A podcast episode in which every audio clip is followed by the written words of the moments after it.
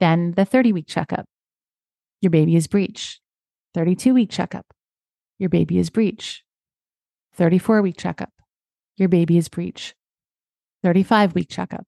Cynthia, your baby's breech. We need to talk. And she said, I recommend that we make an appointment for you to get an external cephalic version known as an ECV at 37 and a half weeks. And I said, And what if the ECV doesn't work? And she said, Well, then the team would be recommending a C section. And I said, No, I'm not doing it.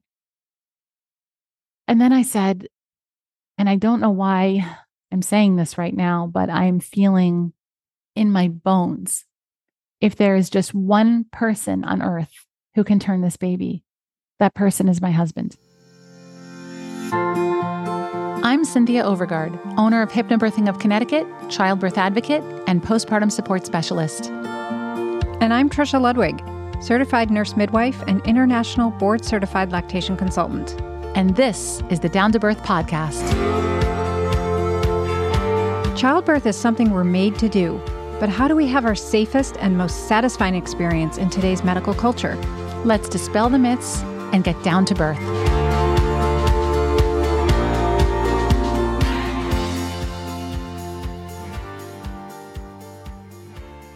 Welcome to this October 11th podcast episode. For those who don't know, October 11th is my birthday. So, as a birthday gift to myself and in keeping up with a promise that I've made over the years, I'm recording and releasing today the birth story of my second child, my daughter Vanessa. And most of it is actually going to be around the pregnancy, not the birth. In episode 10, I shared the birth story of my son Alex. That's the one that most people are more familiar with. That's the first thing in this industry I ever had published. So his birth story was actually in multiple magazines and even one British textbook. And it's the one most people have heard. But my daughter's story is, I would say, equally as interesting, certainly more dramatic than my son's. It's the story of, uh, well, there's a component of loss in the story. There is a detail around the same day, October 11th, in the story. And it's the story of a breech baby being turned late in pregnancy in a way that I had never heard before and have never heard since. Trisha is not in this episode. I know you'll miss her. I know it's strange for me to do an episode without her as well. Um, but she made the choice to not be in the episode while I'm telling the story, as she made that choice when I did my son's birth story in episode 10. She will be in the outtake. She's going to do an outtake after she listens to this story herself. I know you're wondering as well why I'm the only one telling my birth stories and Trisha isn't telling hers. I can't answer that. You'll have to ask Trisha that question. I can only tell you that it doesn't take much to get me to tell a story, as our listeners know. I come from a family of storytellers. And uh, Trisha has always said she didn't really feel like she had all that much to say about her births. But the more I learn about her births, the more I realize they're really very interesting. Um, I just recently heard that in her first pregnancy with her daughter Lola, she was full term and she decided that if she went three and a half hours into New York City, that might get labor going. So she actually trekked all the way into New York. And sure enough, it got labor going. And instead of going three and a half hours back home when she realized labor was starting, she decided to stay in New York for dinner until labor got very intense. So to me, that sounds like a good story. And her son, North, her third, arrived when she was home birthing, as she did with her first two. But he arrived before her midwife showed up. So, in a sense, even though Trisha is a midwife, that is considered an unattended home birth. And in one of our highlight reels on Instagram, where it says our story, you can see the video clip of North emerging from Trisha and her taking him into her arms. It's, I think I cry every time I see it. Honestly, it's incredible. So, yeah, maybe you guys can do a better job convincing her than I've done in getting her to tell her own birth stories on here. But for, for now, I'm going to be talking about the story of my daughter, Vanessa's pregnancy and birth. After my son Alex was born, I really didn't feel anywhere near ready to have another baby, as I think so many women do. I, noticed a lot of my friends were having babies two years later. And at that point for me, I just thought, like, how are they doing this? I don't feel anywhere near ready to do this. And in the summer before he started preschool, when he was three and a half, I was starting to think about it all the time. And I started having dreams that I was having a daughter. Um, I take dreams really seriously, especially when they're really vivid and really emotional and just the kind of dreams you remember your whole life. Because ever since I think it was eighth grade, I've had dozens of dreams throughout my whole life that have come true, usually dreams that came true the very following day. In fact, I believe in one of those dreams, I actually saw my daughter because in the dream, the baby had all this dark hair for a baby, and my daughter was born with a ton of dark hair. My my one of one of my best friends looked at her when she was born, and my my friend said, "I'm sorry, it looks like a wig." She had a ton of hair, and in the in the dream, I was holding this baby that had all this dark hair, and I remember feeling like she was like this very wise old soul, which is how I feel about my daughter. Uh, though many of us say that about our children, it, it does feel very real to me. It does match how I felt in my dream. And I think most memorable of all, I woke up with this overwhelming feeling of love for this baby. And I did wake up one morning and say that little baby had a long name ending with an A, which didn't make sense to me because I always believed at that time if I had a daughter, I would name her uh, Rachel after my mother. But it was my own mother who would say, Why don't you name a girl Vanessa? And she ended up having a long name that ended with an A because my mother recommended that. So my daughter's name is Vanessa Rachel. So anyway, I was starting to feel sort of compelled with the notion of having another baby. It just really felt like the time was right. It sort of felt inevitable. My son started preschool that September. And I remember sitting across the table from my husband and saying, you know, I feel like another baby is coming to us. And I, I think it's time to have another baby. And he took no convincing. We conceived on one try. I sometimes feel uncomfortable sharing that truth about my life because I am well aware of how very many women struggle for years with infertility. And it must sound very insensitive for anyone to ever admit that they conceive on one try.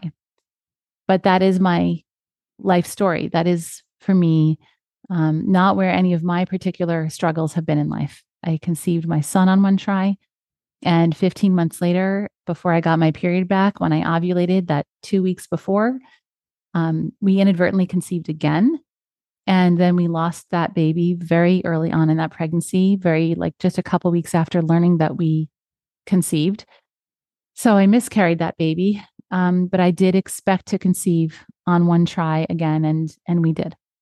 This was now September 2008, and on my birthday, October 11th, 15 years ago today, I was five weeks pregnant, and it was a Saturday, and I was teaching hypnobirthing, as I always did on weekends. And I drove to the center, and I was unlocking the door about 30 minutes before 10 or 12 couples were to arrive. And as I was unlocking the door, I felt a very sharp pain. And I felt sort of the feeling of a rupture. And I immediately started bleeding before I even got inside a few moments later. I had just gotten off the phone with my dad, who was wishing me a happy birthday. And we had plans to go into the city that night. And we were so happy and excited. And no one knew that I was pregnant again. And um, I kind of frantically dialed my husband. I said, Oh my gosh, I just lost the baby. And I have all these couples coming right now. And I was wearing these white jeans. And he said, It's okay. It's okay. You know, we'll conceive again. It's okay. You know, he just said whatever he could to comfort me. We had a brief conversation and I just knew I had to pull myself together. So I was very sad, but I thought I I better switch into cerebral mode now because this is the last thing any of these couples um, need to concern themselves with. And all these cheerful, beautiful couples showed up, and I basically threw on a smile. I sat very carefully to cover what could show through my jeans. And I just switched into teaching mode. And as soon as the class ended and everyone left, I went to a midwife who I was in touch with and told her that I felt this sharp pain, which I didn't experience the previous time I had miscarried. And also, unlike the previous time, the blood was diminishing. It wasn't getting stronger over those hours. It was starting to diminish. And I just kept saying, Do you have any idea what this means? And she said, Look, we're not going to know anything until we do a blood test. So I can do one right now. And then you'll have to come back in two or three days. And when we do the next one, we'd like to see your HCG levels at least double if you still have a viable pregnancy. And if you did experience a loss, uh, we would expect to see those levels plummet. So I spent the next few days on the internet reading everything I possibly could to try to guess what I had experienced because I really couldn't get past that feeling of a rupture and that sharp pain. And it really was like, it definitely didn't feel right. It was very, very concerning.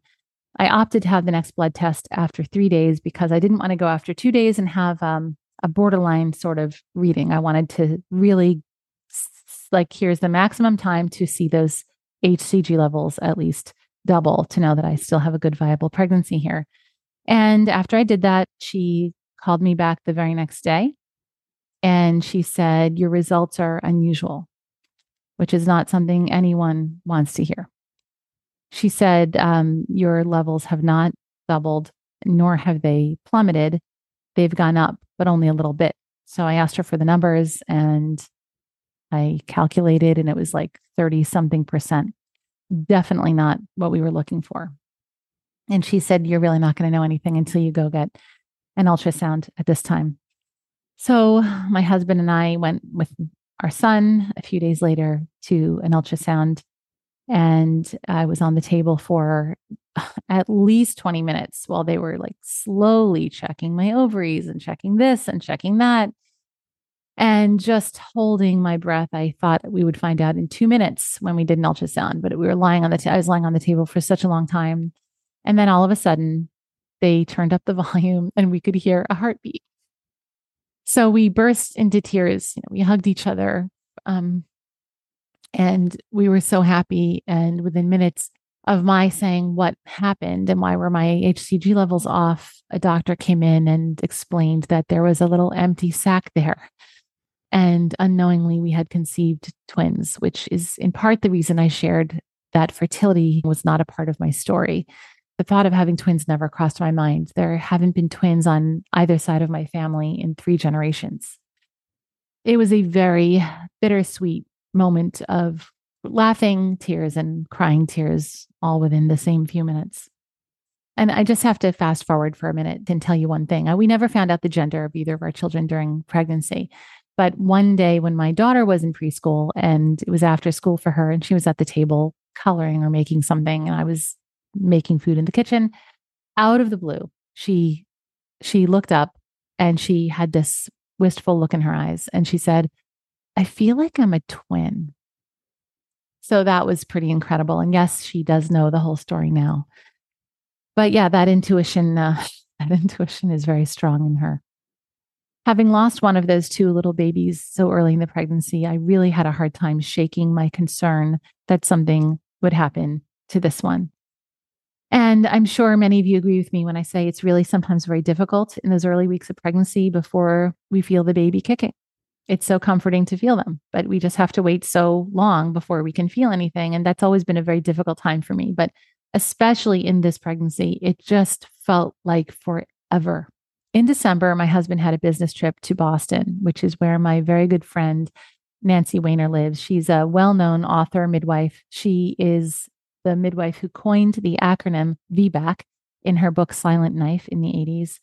And she has always taken me under her wing professionally and even personally. And I decided to go to Boston with my husband on that trip. And I figured I would spend one of those days with Nancy. And I, one of the things I was so excited about was she could check the baby.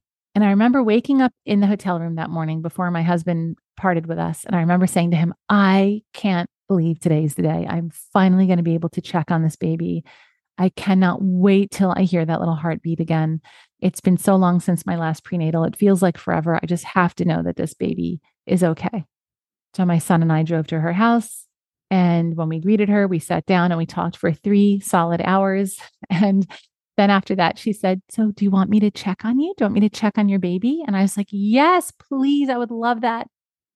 And she said, Okay, I'd be happy to. Why don't you come in the this back room here? And this beautiful room with a big double bed. And she said, lie down and get comfortable. I'm going to go wash my hands. And then she came back in and she palpated on my uterus and she said, Oh, yes, this uterus feels absolutely perfect for for 14 or 15 weeks of pregnancy. Absolutely. Yes. You feel, you feel just right.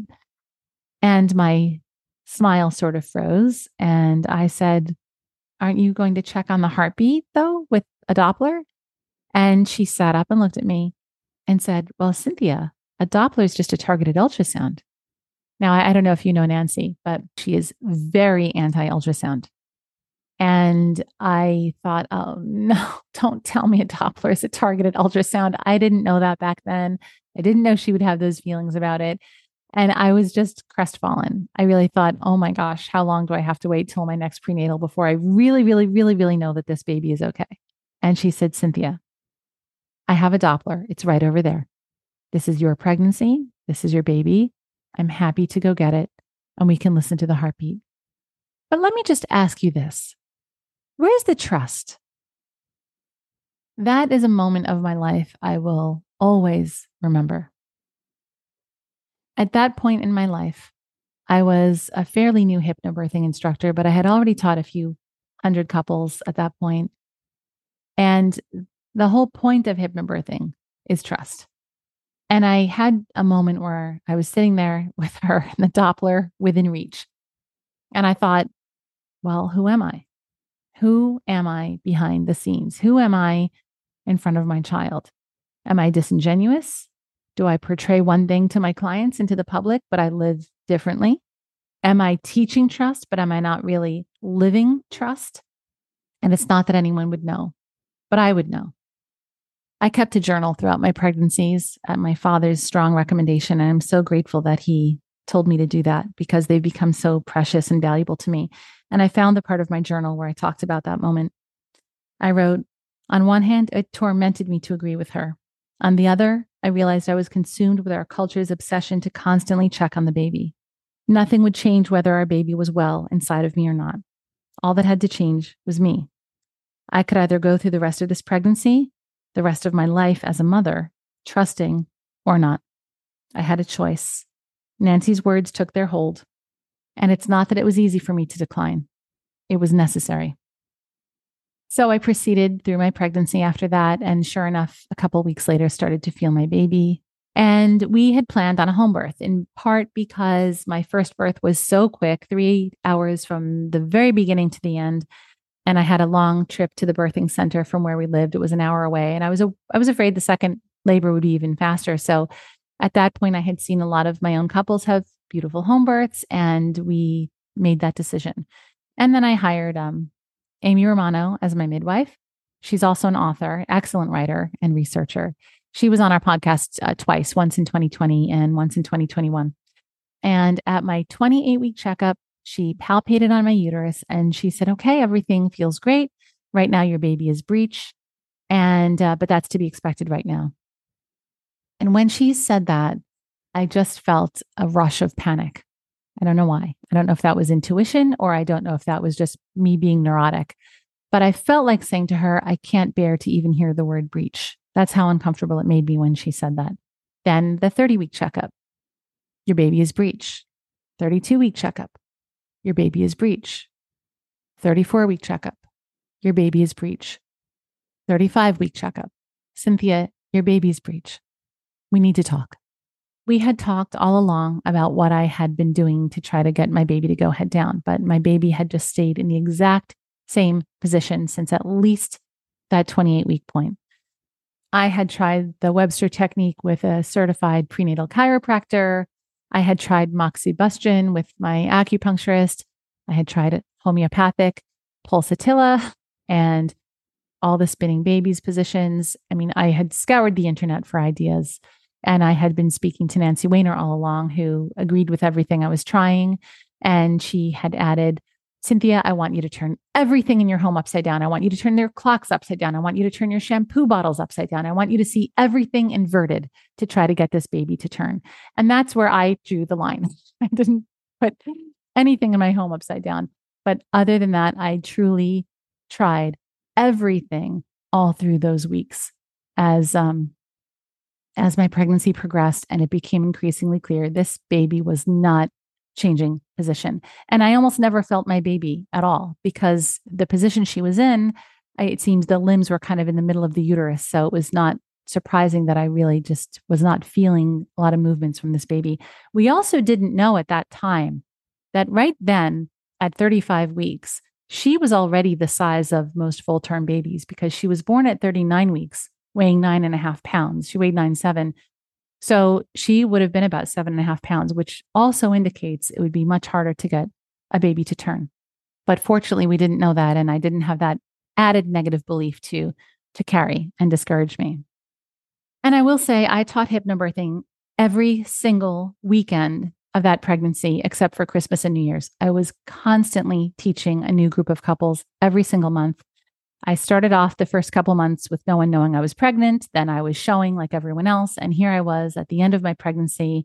And uh, with my couples, I was now the next one due. I was the farthest along in pregnancy of anyone in the class. And I have to say, there was definitely maybe self imposed uh, feeling of pressure, like not wanting to let people down, which I know sounds crazy, but it was a real feeling I had. Like just so many couples I was so close to who were so happy. And this whole tone, even on, I had a big Facebook following at the time with a lot of uh, conversation. And there's just such a tone of like, oh, Cynthia Overgard is pregnant and Cynthia's having a home birth and it's so exciting. And I was carrying this secret because I didn't want to discourage them into thinking their own babies might end up breech at the end of pregnancy. So it was very, it was very tough. And Amy, as I said, said to me, we need to talk. The odds of your baby going head down are really getting low at this point. Your baby could still turn, but we have to start thinking of the next steps. And she said, I recommend that we make an appointment for you to get an external cephalic version known as an ECV, at 37 and a half weeks. And I said, And what if the ECV doesn't work? And she said, Well, then the team would be recommending a C section. And I said, No, I'm not doing it. And she said, Cynthia, we can't do a home breech birth. It's really our last shot effort. And I said, I understand you don't, but why, why don't you? I mean, you didn't you learn how to attend a breech birth when you were at Yale? And she said, I did, but women don't give us that practice. Women don't tend to opt for vaginal breech births. And we have a policy at the home birth practice. We just, we don't do it. You're going to have to make another plan if we don't get this baby head down. And I said to her, I, the idea makes me uncomfortable. I don't think there's anything wrong with doing it. I think it's it makes sense, but it feels wrong to me. And before we left that day, she said, Cynthia, can I just make the appointment for 37 and a half weeks? And then you have time to think about it. And I hesitated. And then I said, no, don't even make the appointment. I don't want it. I didn't want to be in a hospital. I didn't want to be introduced to a doctor. I didn't want to sign paperwork that would say if anything went wrong, they could give me an emergency C section I didn't want to force my baby in any way because I didn't understand the reason for my baby being breech. And I couldn't let go of the fact that maybe there was a reason for it. I was listening to an intuition that was saying, do not go do this. I also know during an ECV, women are often given some kind of drug or a pain reliever, or even I think an epidural in some cases. And just the whole thing felt like going down the wrong path for me. It just felt like this path is not leading where I want to go. And I, I didn't know what I was going to do about my situation because my midwife at the same time was telling me she can't attend a home breech birth. That was not going to be an option for me. So I had called Nancy and said, listen, I know you're in Boston. I know you're three hours from me, but is there any way you would be willing to attend my home breech birth if um if it comes to that? And she said she would. I also want to share that my own mother apparently came into the world breech it's just part of our family story that when she was coming into the world in the 40s, the doctor had apparently said, Up, oh, and this one's coming out backwards. And that was it.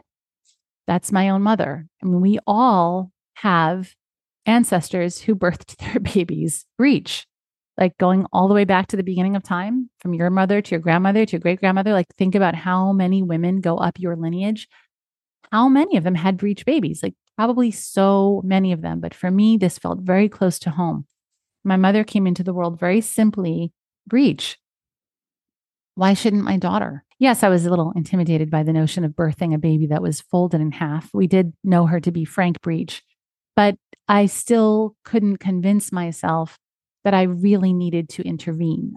But the idea of not working with Amy and transferring care, I mean, the whole thing was just feeling like very overwhelming. And I wanted everything for this baby to turn.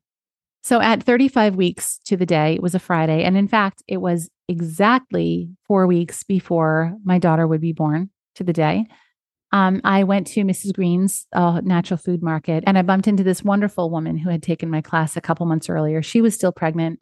I was farther along than she. And she was like, Oh, Cynthia, it's so good to see you. You look so great. You look so big and ready. And I was thinking about you today because I had a dream about you last night. And you know what I think about dreams to begin with? I love dreams and I take them seriously. But Rebecca meditates twice a day. She even made a video, like a, a an actual DVD on how to meditate with toddlers. She said, Yes, I had a dream that you had the most beautiful home birth. And I said, You did? Really? And she said, Yes, it was so nice. And my husband and I were there. And I said, Well, wait a minute. I was starting to feel really realistic for a second, but you and your husband were there. She said, Yes, we were there, but like it was just amazing. You had this beautiful birth. And I said, You don't know what a heavy heart I have right now and how much I need to hear this because I have a breech baby. My baby hasn't changed positions in about two months at all. So bumping into her was really, I think, a beautiful part of the story. I feel like it was just the universe's way of giving me a little ray of light and hope, which I really needed.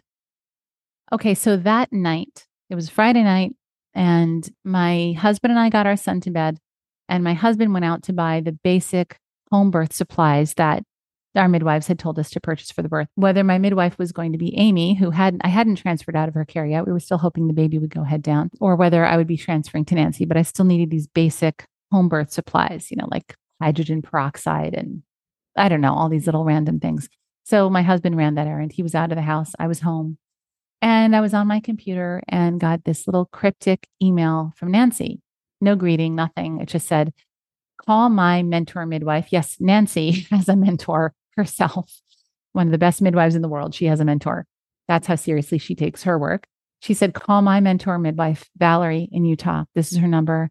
Ask her if there's anything we haven't thought of yet. She is very skilled in breech births. So I thought, what are the odds that Nancy and I combined haven't thought of something that's actually going to get this baby to turn? But I also thought this would be very impolite if I don't call her since she's asking me to. So I need to call her. So I said, well, I might as well do this right now. So I picked up the phone, called this woman, Valerie, in Utah. She answered the phone. She went, hello, like that. And I said, Hi, Valerie. My name is Cynthia Overgard. I'm a friend of Nancy Wainer. And she started going, Yep, uh huh, yep, just like that. And I started to speak a little bit faster. And I said, Well, I'm 35 weeks pregnant and I have a breech baby who hasn't really changed position in seven weeks. And Nancy and I have really tried everything. I've already tried acupuncture, chiropractic, homeopathic, all the exercises. This baby has not turned. And Nancy just wanted me to check with you to see if there was anything we potentially didn't think about. She said, Where is your placenta? And I said, Well, it's an anterior placenta and it's attached sort of on the right side. She said, Where's your baby's head? And I said, My baby's head is like under my left breast and she said, Where's the bottom? And I said, The baby's bottom is like lower down in my uterus under where my right hand is, if I hold my hand there. So she said, Okay, Cynthia, your baby is in the perfect position for turning. I'm going to tell you how to do this right now. And I said, Wait, right now we're going to get my baby to turn? She said, Yes. Can I hurt the baby? And she said, Cynthia, I have done this countless times. Believe me, it is impossible for a woman to hurt her own baby. Impossible. Now lie on your back and tell me when you're ready.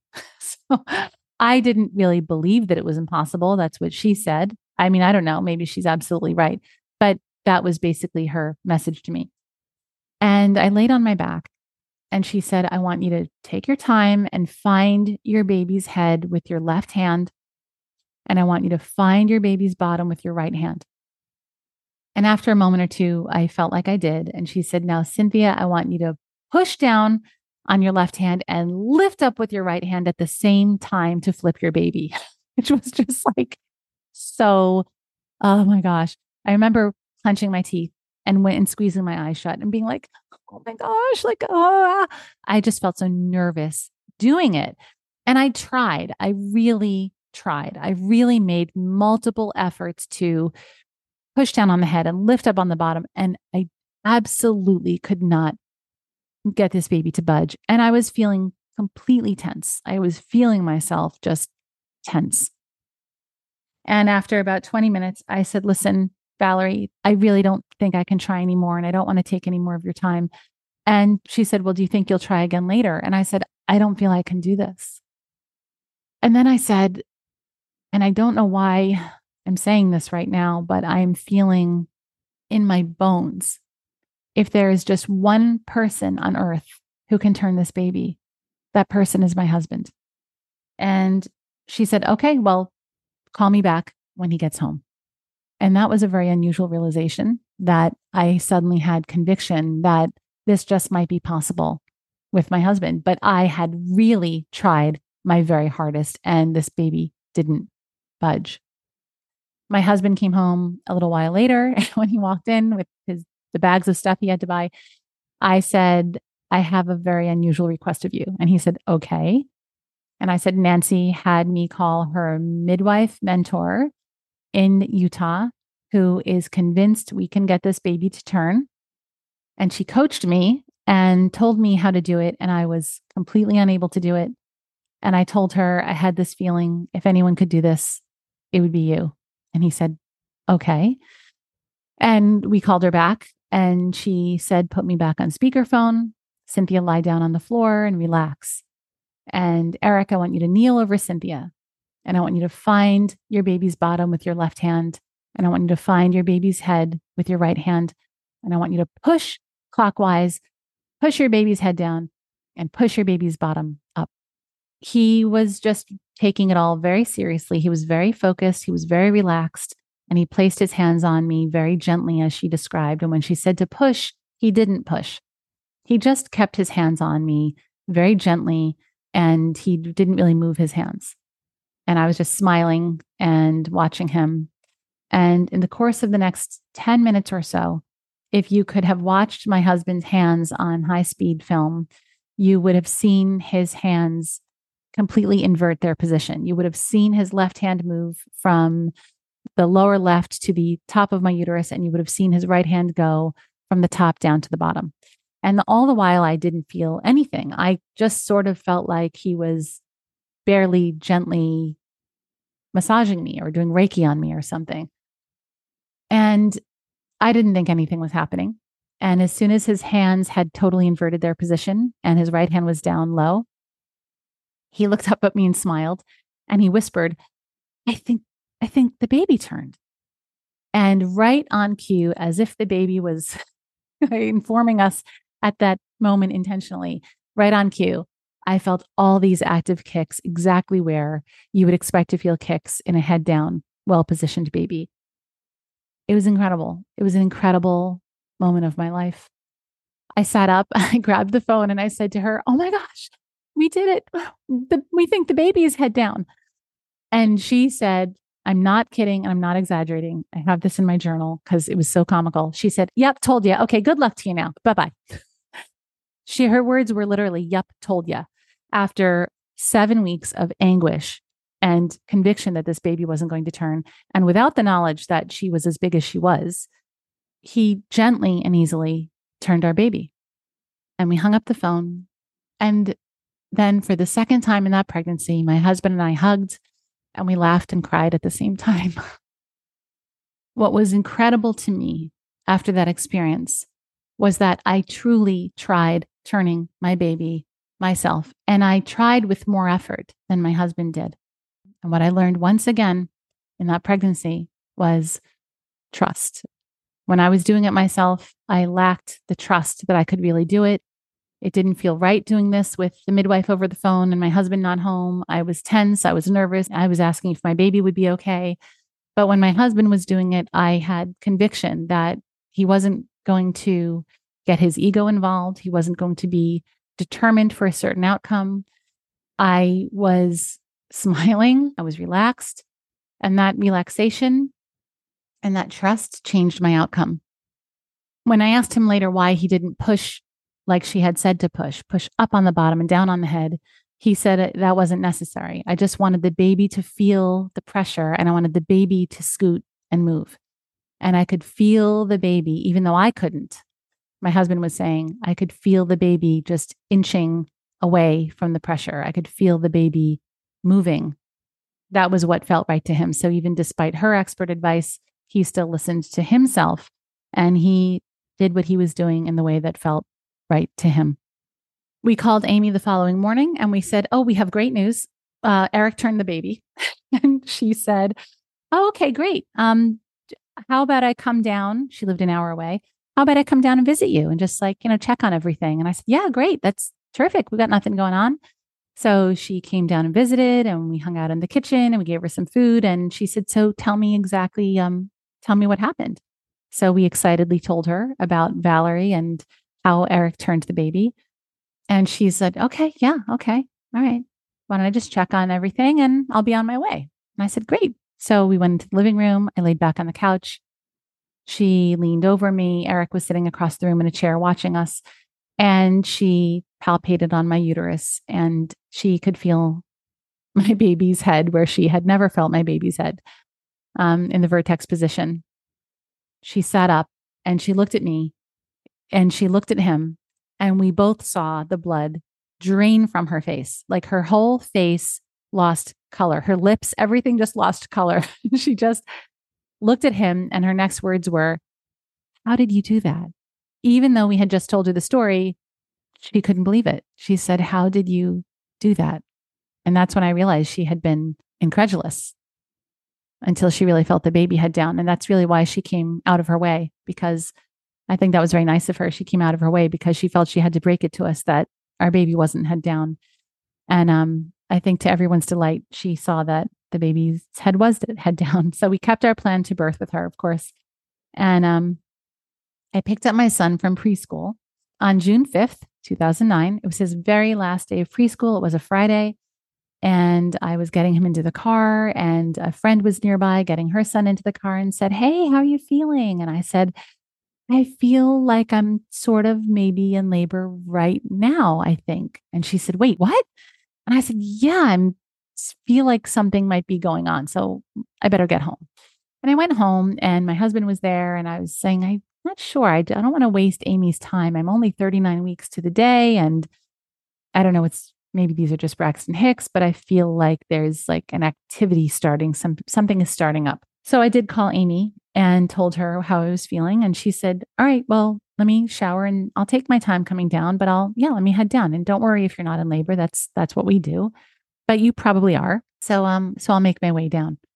And she got there at about 4:30. And shortly thereafter, the assistant midwife showed up, who I had never met before, named Trisha Ludwig. And she walked in wearing her shirt that said Yale Midwifery at your cervix. I immediately liked her. And my husband had filled the inflatable tub we had purchased with warm water. He got a hose like from the bathroom so I could have comfortable warm water. My son was holding a cold washcloth to my forehead. Nancy always told me that children and animals are utterly calm through birth because we are taught to fear birth and they have an inherent trust. And my son was totally calm. And there's a really precious picture of him and me nose to nose right before my daughter came out. I was on my hands and knees and he just came up to me like forehead to forehead. My daughter was born at 9 17 p.m., weighing nine pounds, seven ounces. No tearing. I got out of the tub, got into my bed. The overriding word for me to describe a home birth is just casual. It's very casual. Like you don't go anywhere. The birth center was beautiful and I loved it. And I thought this would be similar, but it was not similar at all. It was just like there was nothing to mark the beginning of the event. Um, when my midwives had arrived, I was six centimeters, uh, which was exactly the case in my son's birth when I first got to the birthing center. It's just, you know, at one point, uh, Amy and Trisha got food from my kitchen and they were just eating it while they were sitting on the bed watching me. And it was just a very peaceful experience. My son was born on a chilly, clear March morning during sunrise, and my daughter was born during a warm, rainy spring evening during sunset. And each of their births taught me what I needed to learn at the time. My son's birth taught me to take responsibility, to use my intelligent mind to learn and to make decisions and to educate myself and prepare. And then at the end, of course, with hypnobirthing, I had to let go of a lot of that and surrender and relinquish to the birth. My daughter's birth was a very deep experience from beginning to end in trust because at that point I was always in my head. And her whole pregnancy from beginning to end was a reminder that there is always a big piece of this totally out of everyone's control.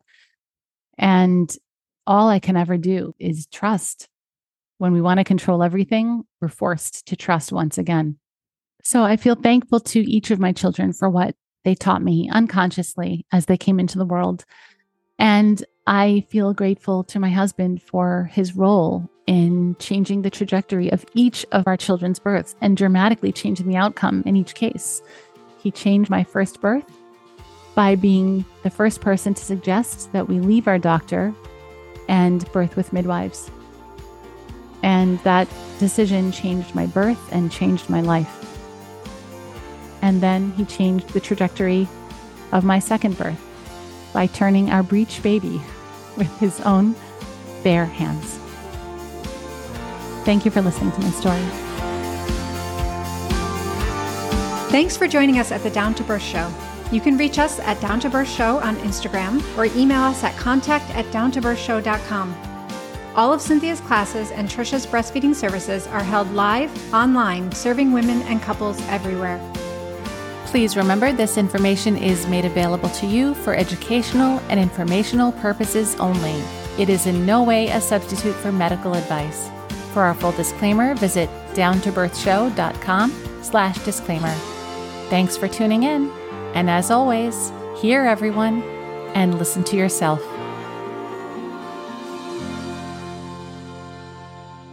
Well, Cynthia, after listening to that beautiful birth story, you have convinced me I will tell my birth stories on the podcast. So that is yet to come. But first, I just want to make a quick comment on this birth story shared today on your birthday. That was a very serendipitous moment in each of our lives that I was called to be at Vanessa's birth that day. And while I don't actually have a tremendous amount of memory from her birth, not in the way I would if I had known you then, the way I know you now, I do remember having a very calm feeling throughout the whole birth. I remember entering your home and it just feeling very at peace. I remember you just seeming very confident, calm, collected, relaxed. I remember the whole birth process just being quiet, calm, peaceful, everything that any woman would dream a home birth to be. And also, I have never known somebody who actually turned their own baby or whose partner turned their own baby or who turned their own baby at home.